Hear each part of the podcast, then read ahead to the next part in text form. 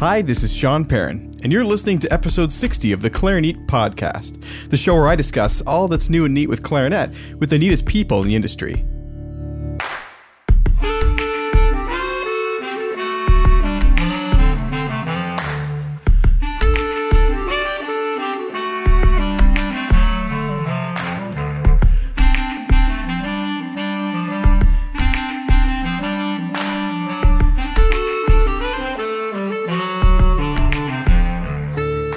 In today's episode of the podcast, I'm joined by the wonderful Eugene Mondy, who is the acting principal clarinet of the National Symphony Orchestra in Washington, D.C. He shares his thoughts on why you shouldn't get sentimental about your gear, what kinds of adjustments you need to make if you want to play with a double lip embouchure, both as a player and to your reeds, a lot of advice on being an adaptable musician, mastering your auditions, and much, much more. Detailed show notes for this and all other episodes are available at www.clarinet.com. Patreon backers now get access to extended versions of episodes just like this one. If you'd like to learn more about how you can get access to this and other bonus content presented in high resolution audio, see clarinet.com slash Patreon. Today's episode was brought to you by our sponsor, D'Addario Woodwinds. Thank you so much for listening. Sanding, shaping, balancing. For centuries, mastering your instrument meant mastering these crafts too. But now, D'Addario is refining craftsmanship for the 21st century by refining their reeds and mouthpieces with the world's most innovative techniques, so you can spend less time sanding, shaping, and balancing, and more time perfecting your own craft. To learn more about the new era of craftsmanship from D'Addario Woodwinds, visit d'addario.com slash woodwinds. Thank you so much for joining me on the podcast today, Eugene. It's my pleasure. So it's been absolutely wonderful. I also want to thank uh, Joel Jaffe and Backun Musical for setting up the last couple interviews here. It's been so fantastic to sort of catch some really great artists on their way through uh, Vancouver at the at the factory there. Um, what brings you to town to check out um, Backun's facilities? Are you having your clarinets worked on? I am. Um, I'm getting some work done on them, um, but I'm also here to try, you know, the usual barrels and bells and that kind of thing. And but also, you know, they've always got stuff to try, and it's always interesting to to uh, see what's new here, you know. And there's always something, which is pretty amazing. There is, there is. They got all kinds of stuff in the works. So one thing I wanted to ask you about, actually, and I, I, I don't want to spend the whole time talking about equipment, but I, I was able to watch a few videos of you online discussing um, your sort of views on equipment, and I will be linking to those in the show notes. Um, but you mentioned really not becoming uh, mentally and sentimentally attached to equipment. Would you go into that a little bit and sort of explain your philosophy and how that lets you pick new new equipment? Yeah, sure, absolutely. I think um, I think one of the things that we have a hard time as, as clarinet players is we sort of become attached. We sort of have a sort of confirmation bias, if you will, of this particular piece of equipment or this maker or whatever is is is the best and it's what we should use. And um, I think we uh, depending on in the hall and, and the circumstance and, and the orchestra, the pitch, that kind of thing, uh, we always have to make adjustments. And I think if you if you get a little too stuck with something, you know, saying, you know, my teacher used this or whatever, I, I think it can um, limit you, and, and it's hard to be objective. You know, I mean, because ultimately we want to sound our best, of course, and um, I think we're always kind of tweaking that uh, given our circumstance. And so as well with the equipment, um, you mentioned that finding it for something like a mouthpiece, for example, is such a personal endeavor. Um, what does it mean for you when you go looking for a mouthpiece? Are you looking for it from an artistic standpoint, or are you thinking more about its practical use as a tool? Well, all of those things. I think you're balancing, um, you know, the, the, components of the sound. You know, Mr. Montanaro was really, uh, I think, brilliant in in that way in terms of um, describing the sound of uh, you know focus, cover, and amplitude. And I think the practical side of that, of course, is the sort of response. Um, the the hold, the things that uh, allow you to kind of let go a little bit, and uh, just from a practical standpoint, you know what the, what the sound is, and and um, in um, in the orchestra. So yeah, I mean, I, I think um, Uh, all those things are, are really, really critical. I'm tempted in a way to discuss which equipment you choose and why, but I'm almost, I think it'd be more compelling to talk about how is it you think that someone can come up with their own concept and feel of the equipment that they should be choosing for themselves? Where can they get that sort of guidance, especially after graduation? I mean, a lot of people as they move through their careers, right. they're they're still experimenting with equipment, and you you sort of lose that connection to someone to advise you on that way. How can you sort of find your own path? Well, I, I think um, you know, I think it starts with understanding that we're trying to imitate the human voice at some mm-hmm. level.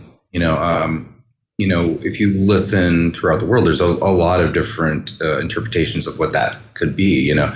Um, but I think that's where it comes from.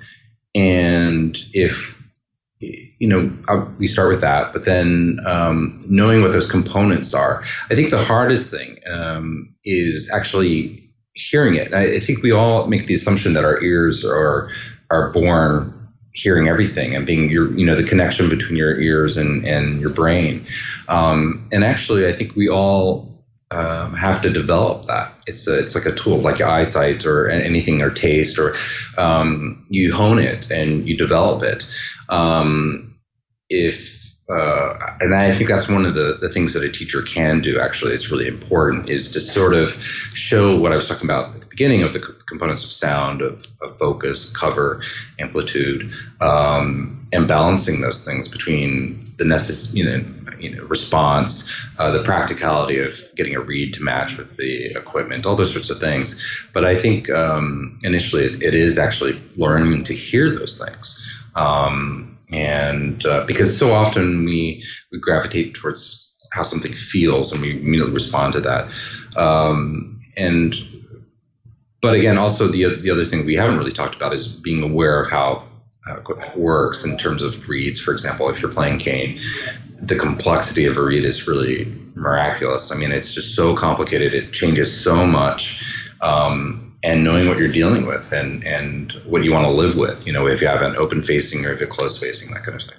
So the open facing versus closed facing, and I also I've heard you discuss in other um, instances sort of this concept of high flow versus low flow camps right. of playing. Um, right. where, where, do you sit in in that regard? And uh, could you maybe explain both of those ideologies for someone who may not know?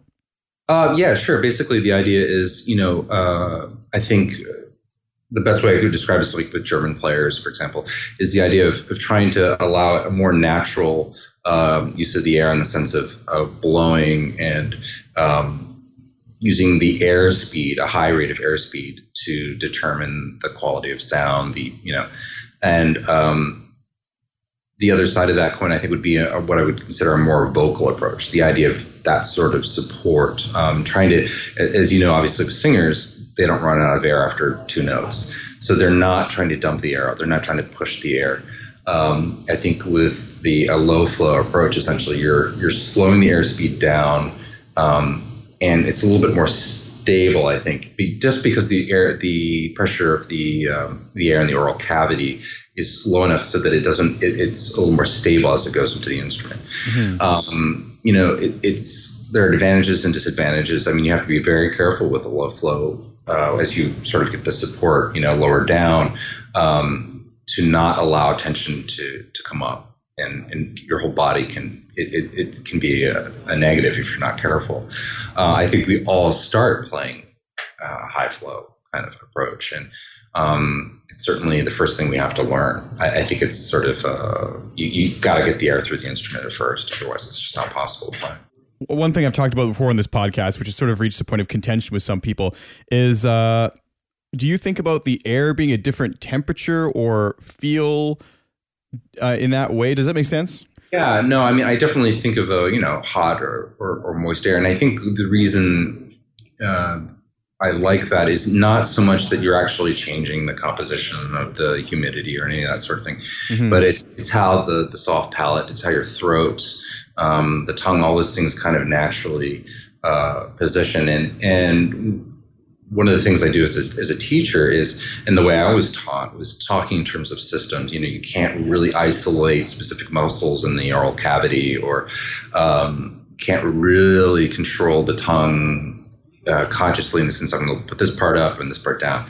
What we can do is use natural things that we do now. We're like, for instance, talking, uh, where we're no longer uh, we can do it unconsciously. You know, you don't, you're not thinking of of the the mechanics of the oral cavity and the the tongue, um, and that's one of those things. You think of warm air. Um, you know, some people want to. It, it, it almost doesn't really matter what depending it's up to you what you want to do you know what you the advantages and then the negatives that you want with any particular way of playing. Um, but using it thinking in terms of the systems i think is the the appropriate because then uh, your body respond your mind responds to those things in a, in a, much better way. And i think also when you start talking specifics invariably what people do is they create tension and uh, to give them the sensation that they're actually controlling something. And, and i think the reality is that we're actually just kind of lockjaw, you know, kind of thing, where it's just it it's not uh, um, you're not actually doing anything other than creating tension, and I think that has a big impact on the way we sound. If, if everything's way too tight, we lose the softness. You know, it's like a great singer uh, has this a velvet quality to the sound, that cover, if you will, and uh, tension will, is a big killer of that. I think. Do you think um, that these ways of describing how this feels, whether hot or cold, or high flow and low flow, and all these different things. Do you think that they are in some way misidentifying what we're actually doing? You sort of hinted at trying to describe it with words, um, with vocal elements instead of with these kind of analogies. Right. I think the um, uh, my understanding is is that we really don't know specifically certain things uh, about even with we have a you know because you're jamming a tube down people to, to see to so we don't necessarily know um, the other thing is the, the variation in the physiology of people. I mean, everything's slightly different. So we, we're compensating in slightly different ways to get the same result. Um, do we know in a scientific way? No, I, I don't think so. I mean, I'm, I'm, telling you anecdotally and from experience, and um, I can't tell you in any sort of absolute sense. But um, the the experience that I have is is that these work much better um, than a more specific like put this here or that. Yeah. Just, and because the physiology is so different, you know, you look at um, you know someone's the size of their head, the size of their jaw, um, the depending on their sex, the, the lung capacity, the height, all these sorts of different things. You know, um, make a huge difference. And it's more about the relationships. I think that's the biggest thing is no matter what you're talking in terms of equipment or anything, it's about the relationships of, of the, the equipment to get the result rather than a specific one size fits all. Yeah, absolutely. Uh, and with gear too, it's so risky too because if you if you start using something simply because someone else is using it, it may not be the best fit for you, and and for all the reasons you just talked about. So, um, yeah. One other question about that. I, I noticed that you use what I would consider to be personally a, a really, really hard reed. It's, you said five plus, I believe. Is that is that still the case? Um, no, I, am not. Uh, I, I, think uh, I'm definitely um, gravitating now towards much softer cane. Oh, okay. Yeah, I, I, just found that the, what I was trying to get with the five was sort of uh, a depth of sound and sort of stability. But um, as time's gotten has gone on, I've gotten better at working on reeds. I, I, really prefer the softer cane and, and then making adjustments. The other thing that I really love is the new Vandoren reed clipper, which I think is brilliant. Um, and that's made a huge difference. Uh, being able to clip, you know, before that it was just kind of a 1980 clip and be you know this or it, it just it really made things a lot easier. Is this a brand new product? When did it come out? It's been a couple years now. Yeah, it's a little pricey, but I, I mean, I, I would I use it every day, you know, really? and makes incredibly small cuts with it. You know, it's not like you're taking big chunks. If you if you're careful and discreet about it, you can quite uh, um, be uh, very limiting in the amount of material taking off. So, do you spend a lot of times uh, adjusting your reeds and and making sure that they're perfect, or do you just kind of take what you get and work with it?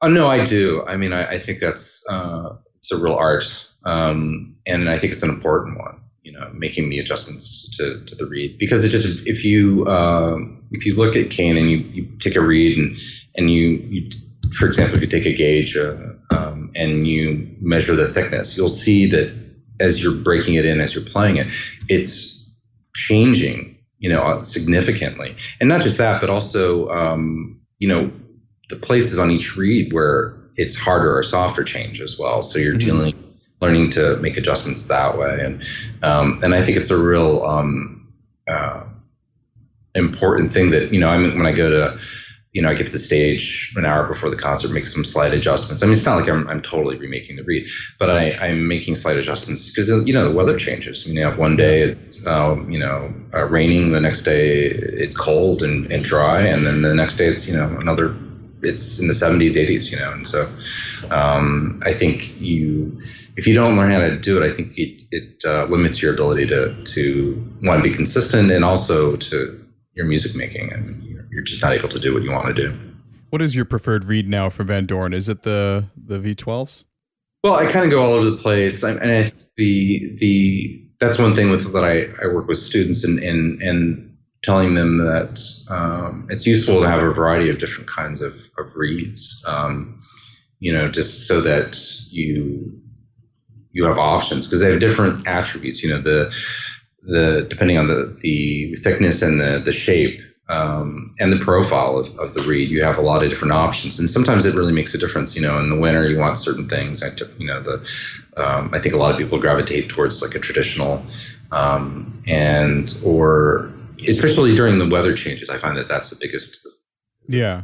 Successful, but then sometimes when it's really people in really cold climates, you know, the Rue Lepic or um, uh, those sort of the, their thicker blanks are people prefer, you know, and um, so, yeah, I mean, it's always a struggle, but uh, it's it's it's definitely uh, a huge thing. It's important, I should say. Have you tried those new V21s? I have. I mean, that's the other one I was going to say. Yeah. That's thicker, thicker uh, blank, um, and sort of trying to to um, compensate. I think the brilliant thing is actually the the fact that in a lot of ways, a lot of the the ideas about reeds and um, you know equipment in general the ideas are, aren't new. It's the execution and, and manufacturing that's quite remarkable. Um, and i think that's that's the amazing thing because the shapes are there's nothing new about that. So one, one more quick question about um, sort of your your setup and the way that things are, are working for you. Yeah. i could be wrong but i believe that you play exclusively with the double lip embouchure. Is that correct? That is correct. Yeah for someone who has very little experience with that or who may be interested in playing that way, is there any yeah. advice you can give for getting started or being consistent with it? I, I, hear so many great players play with it. And Ricardo Morales actually was on the other day and he said that he's never heard someone, um, there's never someone that he found that didn't sound better with double lip.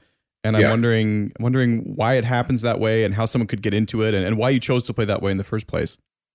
Well, I think two things. Um, there's two main benefits. I think one is the the way you you use the air forces you to use the air. Um, the second is the the fact that it, the oral cavity opens up slightly and that the, the back of the jaw primarily relaxes and releases a little bit. So there's not a, a clench. And so I think the the danger of the double up is that you get an ah or kind of uh, maybe if, forgive me a more english kind of 1010 kind of sound. Mm-hmm. and um, the the benefit is you kind of use the air there's a little bit more fluidity to the sound the note to no connections improves. And and for me that's the biggest thing is that, that that's what attracted me to it all, all those things. Um, i think the caution i would have um, is with students is is um, if you really wanted to make a transition, is that recognizing your reeds have to be different. You can't the reeds that you buy commercially, you have uh, that are all set up for single lip players essentially, and so just using a softer reed doesn't really do it. The, the where you need the material to be uh, is in a in a different place. So oh, interesting. Critical thing because you're letting go slightly, you don't have quite the, the jaw pressure, so you need a little bit more hold, um, and not just in the the reed, but also in the mouthpiece. I think. Yeah, and that's what I was wondering actually about how you were playing a, a very firm reed with the with the double lip. So you're actually reshaping the reed to match your exact needs. Right, exactly, and I think that's one of the things that I've I've been learning. I think the the really neat thing about um, what we do and, and what I what I you know I'm I'm 46 and um, every day I'm learning something new, and and there's always something you know. Um, with Ricardo here the other day, it was it, fascinating because we have different different outlooks, and yet at the same time we're trying to solve some of the same problems, and mm-hmm. um, you know, you learn something. You know, maybe you agree with it, maybe you don't agree with it, but it's it's um it, it's just really amazing how and and that's what's fun about it is it, it's just a never ending process, and I, I, think that's actually quite quite nice to know that I, for the rest of my life I'll be continue to learn. You know. Yeah, absolutely. Yeah. I, I appreciate actually that you have that mindset even in your prestigious role. Um, how do you think that sort of as a section the double lip fits in as far as like blend and balance goes? I mean, you say that um, it sounds better to play that way. But yeah. in what way does it sound better? Does it improve the tone? Is it improving the clarity of the articulation? And then do your other section members have to also play that way, or can they continue oh, to? No, no. I think that's the. Um, um, yeah, I think it. Well, the the two questions are, I guess, you know, the first part of it. Yeah, it does improve it.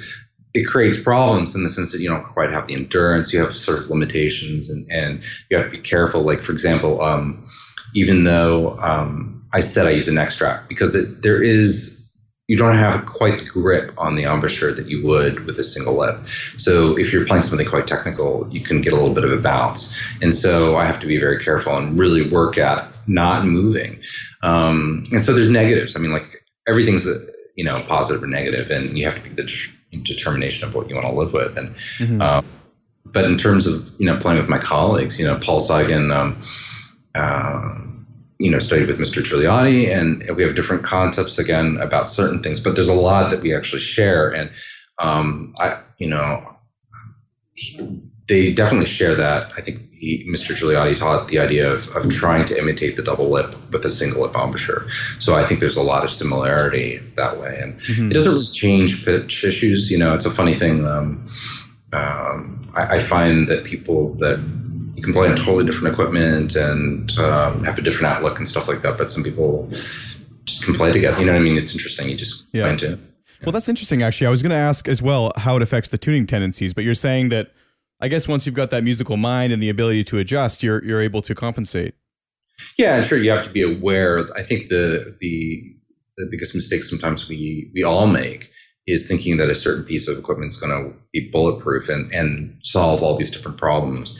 Um, there's no horn that's perfectly in tune. There's no mouthpiece that's perfect. Um, what you're looking for are the the components and what you can sort of live with and, and what you want and which goes a certain direction and um, because the reality is most of us could could pick up anything and play it we just wouldn't be doing what we really want to do and we wouldn't be able to do the expressive things that we, we all have we all think uh, and, and feel so so, what is it like to lead uh, an orchestra of this caliber in the clarinet section, or even to play in a section like that? I mean, uh, what things are, are, are happening within the section that we may not be aware of externally?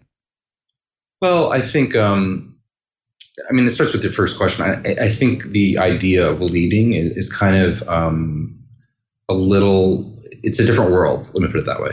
I, I don't think that way. Um, you know, you, you, you you work with your colleagues. You know, I mean, I think there's a certain amount of um, respect in realizing that it, you know that a lot of people could do this job, and that you your colleagues could, and and you have a certain amount of respect, and and um, so there's not quite that sense of I'm the boss or something like that. It, mm-hmm. It's just it's not that that way anymore. Um, I think. Um, you know you have the privilege of, of playing the first parts and, and playing um, with the other principals. And um, I think that's that's it's a wonderful opportunity you know.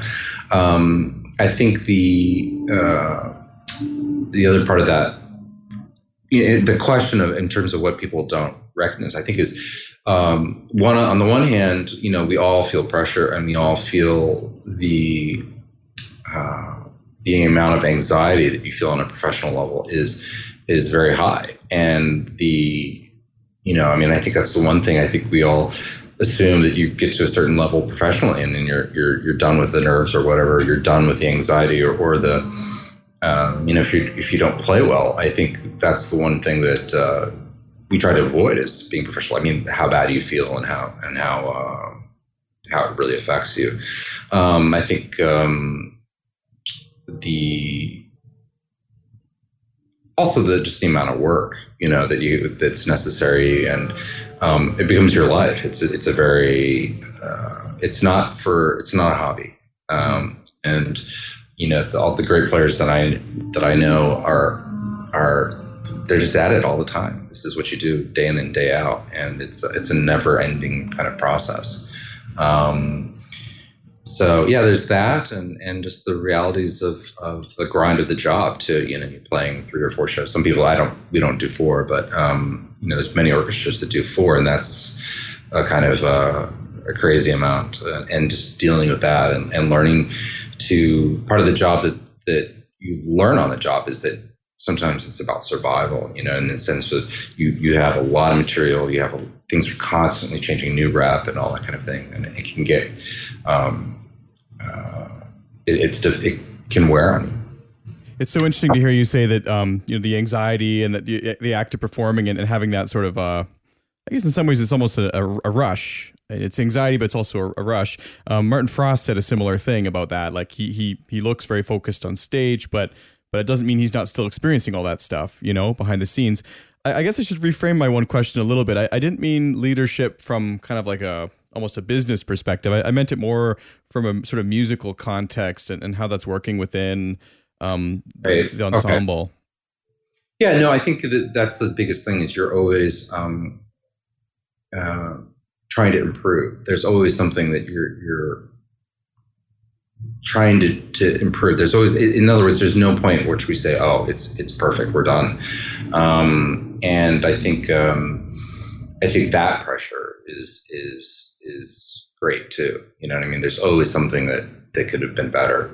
Um, and you know, for example, you know, my colleagues and I are, are going, we're listening after you do kind of do a post mortem now with with concerts where we go listen and kind of evaluate with each other um, which is really fantastic actually. And um, but isn't necessarily fun. You know what I mean? if you have two people going, "Oh, I think you're really sharp there," it's kind of and you felt okay about it, and you where you didn't realize.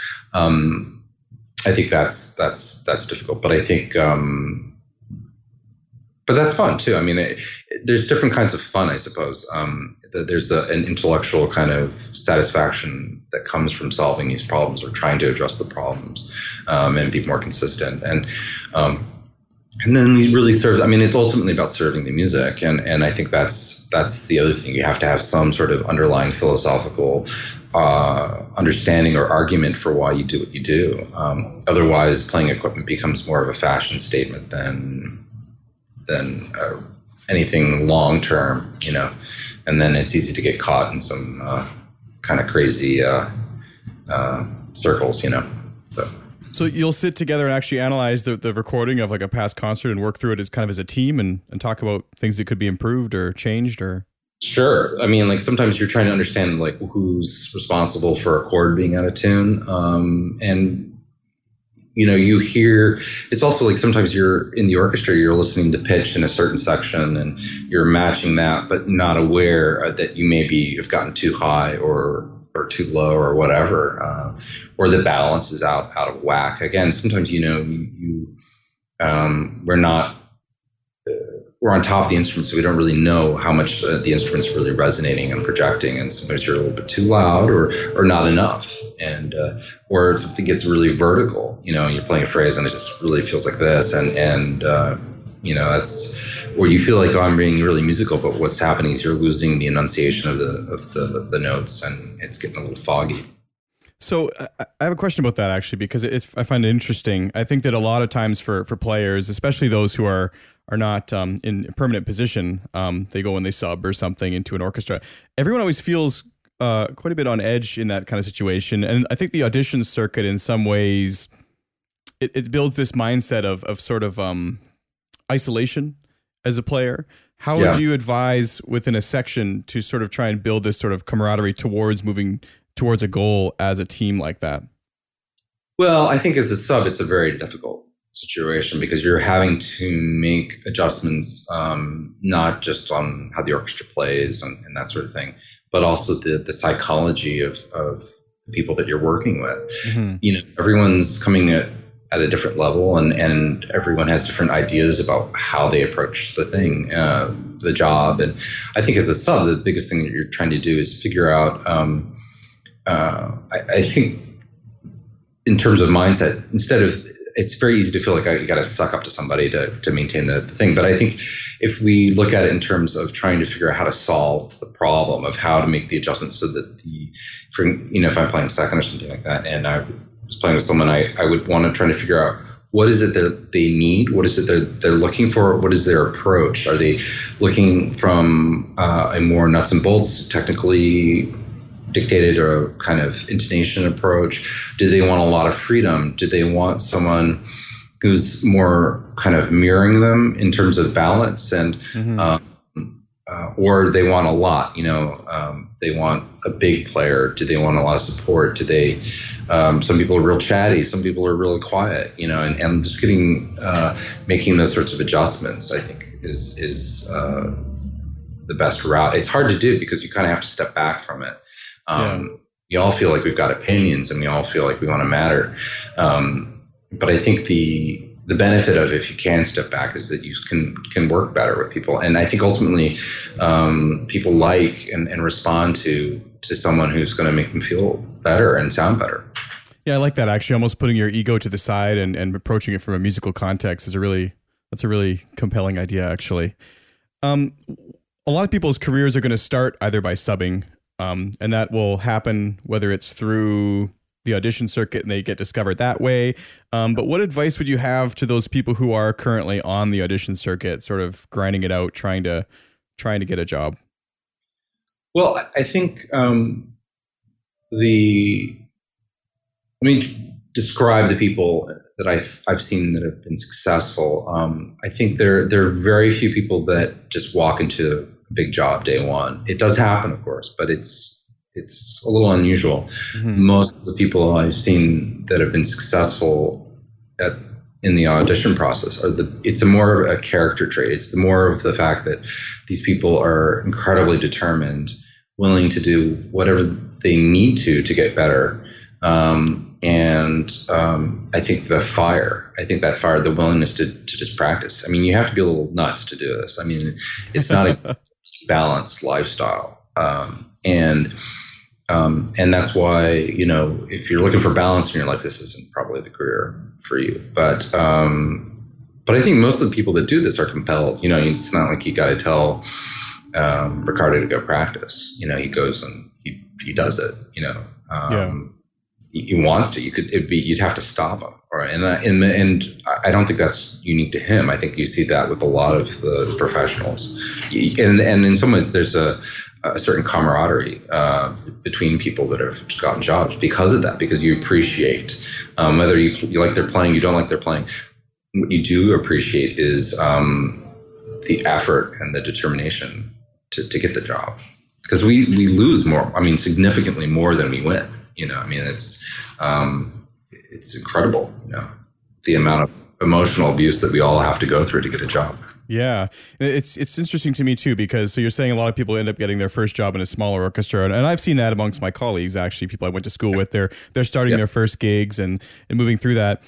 How does one maintain that level of persistence while they're now actively working? How do you keep looking for the next opportunity and and me- mentally and physically? I mean, well, I think the thing is you you you have to have that sort of um, curiosity, that determination to keep on trying to get better. You know, like really ask yourself, is it what I want musically? Mm-hmm. Um, I think one of the things that drives people equipment wise is is um, um, is that idea of trying to solve those problems, the things that allow you to do things a, a little more easily with a better sound or whatever that might be. Um, and I think that that's um, that's what I'm talking about a little bit with the audition. That you can't teach that. It's people love it or they don't, and um, or, or they're sort of in between, you know. I guess, and but they don't have. There is a big step, you know, between between them. Any advice for dealing with either the success or rejection at an audition? Well, I think the the the advice I'd have about rejection is is or even any experience, you know, you play a concert and you you, you tank out or something like that, is it's telling you something. It's it's information. It's not if you take it personally, it, it's too much. Um, I think if you can sort of step back and say, you know, I, I had an audition and I had a problem with Firebird or, or whatever Daphnis, and it's you're learning something from this process. You're learning, did you really prepare? Um, did you have problems with your reeds? Did you have problems with your mouth? Whatever it is, that's information that you need to resolve. You know, those problems, those issues are are things that you have to focus and and try to to resolve in whatever circumstance. You know, um, learning to, uh, and that's one of the big things about being a professional, which they don't teach you in school. Um, is that it's all about adjustment, and this is something I learned from Loren Kitt, and he was brilliant at it. And um, you, every day is different, and you have you cannot, it, it, you know, you can't use the same reed, you can't use the same whatever, and expect the same results every day as, as things change. And it's all about adjustment. You you play with a different conductor, you play in a different hall. You just can't just and be expected to to sound uh, the same. Yeah, sometimes we're focused so much on getting it completely right or reproducible an excerpt or something like that, but it doesn't right. necessarily take into account all the different things that might might happen on the way.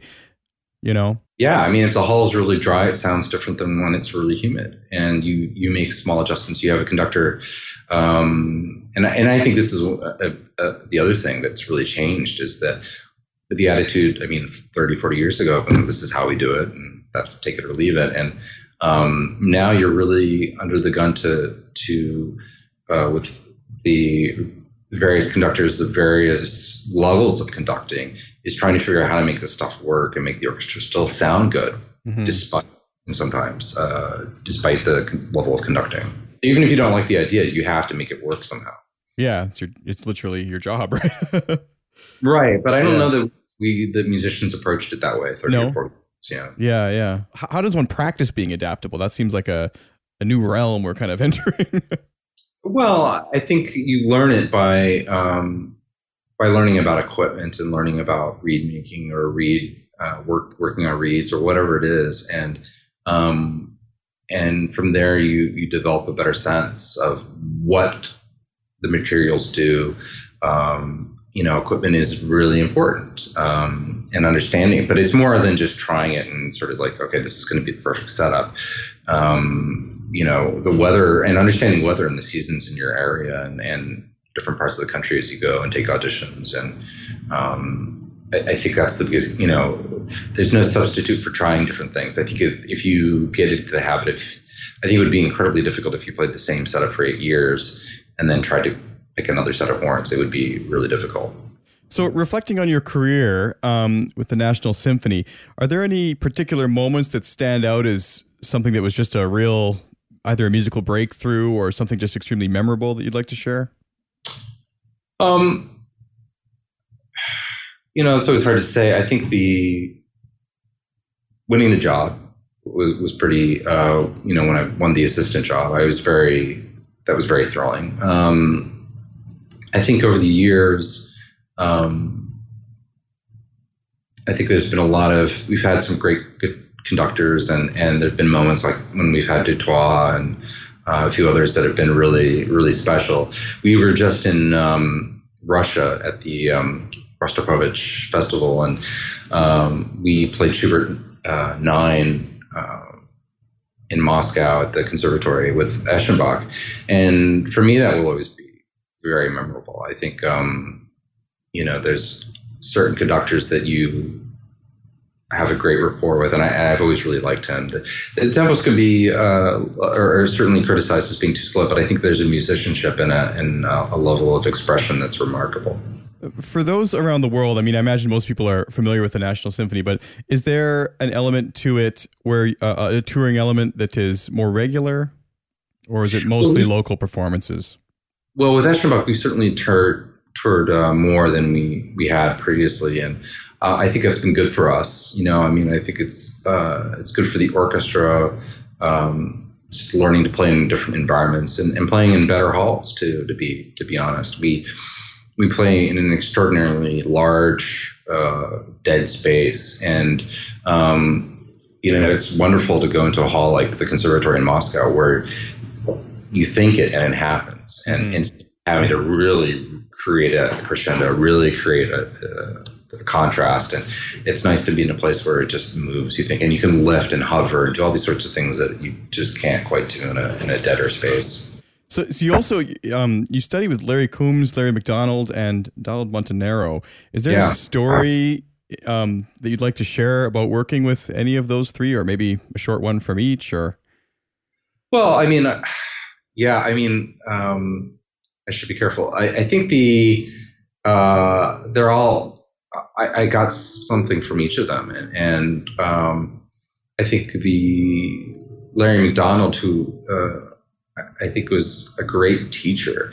I mean, it really understood how um, it sounds silly, but I think this is one thing that a lot of people don't have is is the basis to really practice and understand how to the idea of using systems. You know, for example, speech with articulation and using something like that. I, I think I I definitely got that from him, and from Larry, I think it was just a, a practical approach and of, of of how to be an orchestral musician, how to take an audition. Um, there's a lot of nuts and bolts there that from from his experience, I mean, he's a remarkable clarinetist, and um, I think um, he. Sometimes you want to feel like everything's it's really complicated, and I think for Larry things weren't, and they were very simple. And but everything that he taught and showed you was I mean, I still use it today. I mean, the idea of, like, for example, like making sure that I'm breathing in time before I play, get the, you know, I mean, this really basic things that you would think aren't such a big deal. But you you you really use those things. I think in the orchestra. Can um, you go into that a little bit? How did he describe that exactly to you? Well, I think the the biggest thing is you know sometimes you know you used to be for example that I would count and then I would play right. Um, I think that he also liked the idea of breathing so that the pulse was already established, more like a pendulum, before you'd actually uh, start a phrase or, or, whatever. And especially in the orchestra, I think so often people are reacting to what they hear and then they're trying to grab the pulse from that. And I think Larry was brilliant in the sense of explaining um, to me really that what you're doing is you're listening to where the pulse is and where it's going to be. And that's where you place, you kind of like hop on or hop off. Hop off, but I think the inhalation and breathing in time like that makes it you become part of the pulse then rather than just kind of like trying to jump from a dead stop.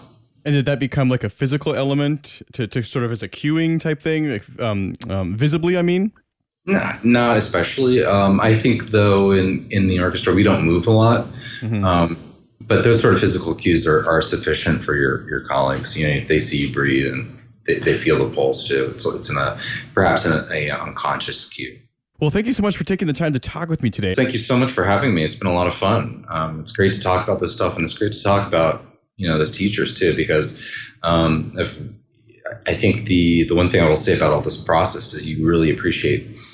Um, you know what people have done for you and the knowledge that people have shared with you because um, like in life you know either you're over or underpaying and, and i certainly feel with my teachers i, I, I owe them uh, a huge amount. And and people like you know Morey and, and Van Doren and all these you know David Gould and all these people, I I really feel like I'm indebted to them. So I love that. Well, thank you so much again for coming on the show. I, really really enjoyed talking with you, and I hope to uh, at some point have the chance to do so again. Uh, thank you so much. It's, it's been a lot of fun.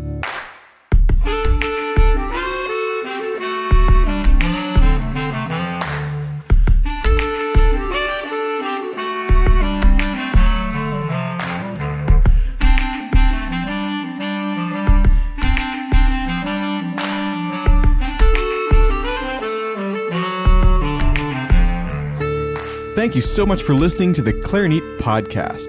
If you enjoyed today's episode and want to learn more, please see the show notes for this and all other episodes at www.clarinet.com.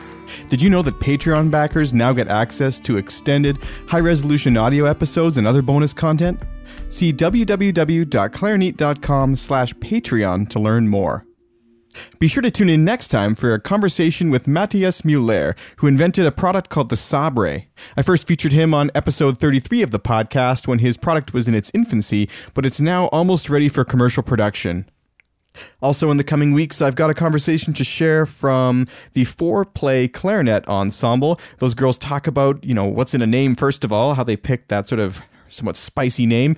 And uh, also, they talk about how they go about filming their music videos. And that might sound like an odd topic for a clarinet podcast, but they actually go out in places like the desert and film recreations of pop songs um, along with their own original arrangements. Their videos are getting upwards of 100,000 views on YouTube, sometimes much more than that.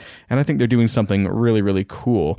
Also, joining me on the podcast is the famous Stanley Drucker, who, of course, was the, well, he needs no introduction, but he was the principal clarinetist of the New York Philharmonic Orchestra for over 60 years. We talk about his new upcoming Heritage Collection CD release, which spans a, his 30 year performance career of playing not the typical orchestral music you might expect, but chamber music, solo clarinet pieces, some of which are actually performed with his wife, and she actually joins me on the podcast as well. Many other interesting things coming up. If you'd like to be the first to know, please subscribe with your email address at www.clarinet.com. This will also give you the chance to win giveaways mentioned on the podcast. This episode of Clarinet was brought to you by D'Addario Woodwinds. Thank you so much for listening. Sanding, shaping, balancing. For centuries, mastering your instrument meant mastering these crafts too. But now, D'Addario is refining craftsmanship for the 21st century by refining their reeds and mouthpieces with the world's most innovative techniques, so you can spend less time sanding, shaping, and balancing, and more time perfecting your own craft. To learn more about the new era of craftsmanship from D'Addario Woodwinds, visit d'addario.com slash woodwinds.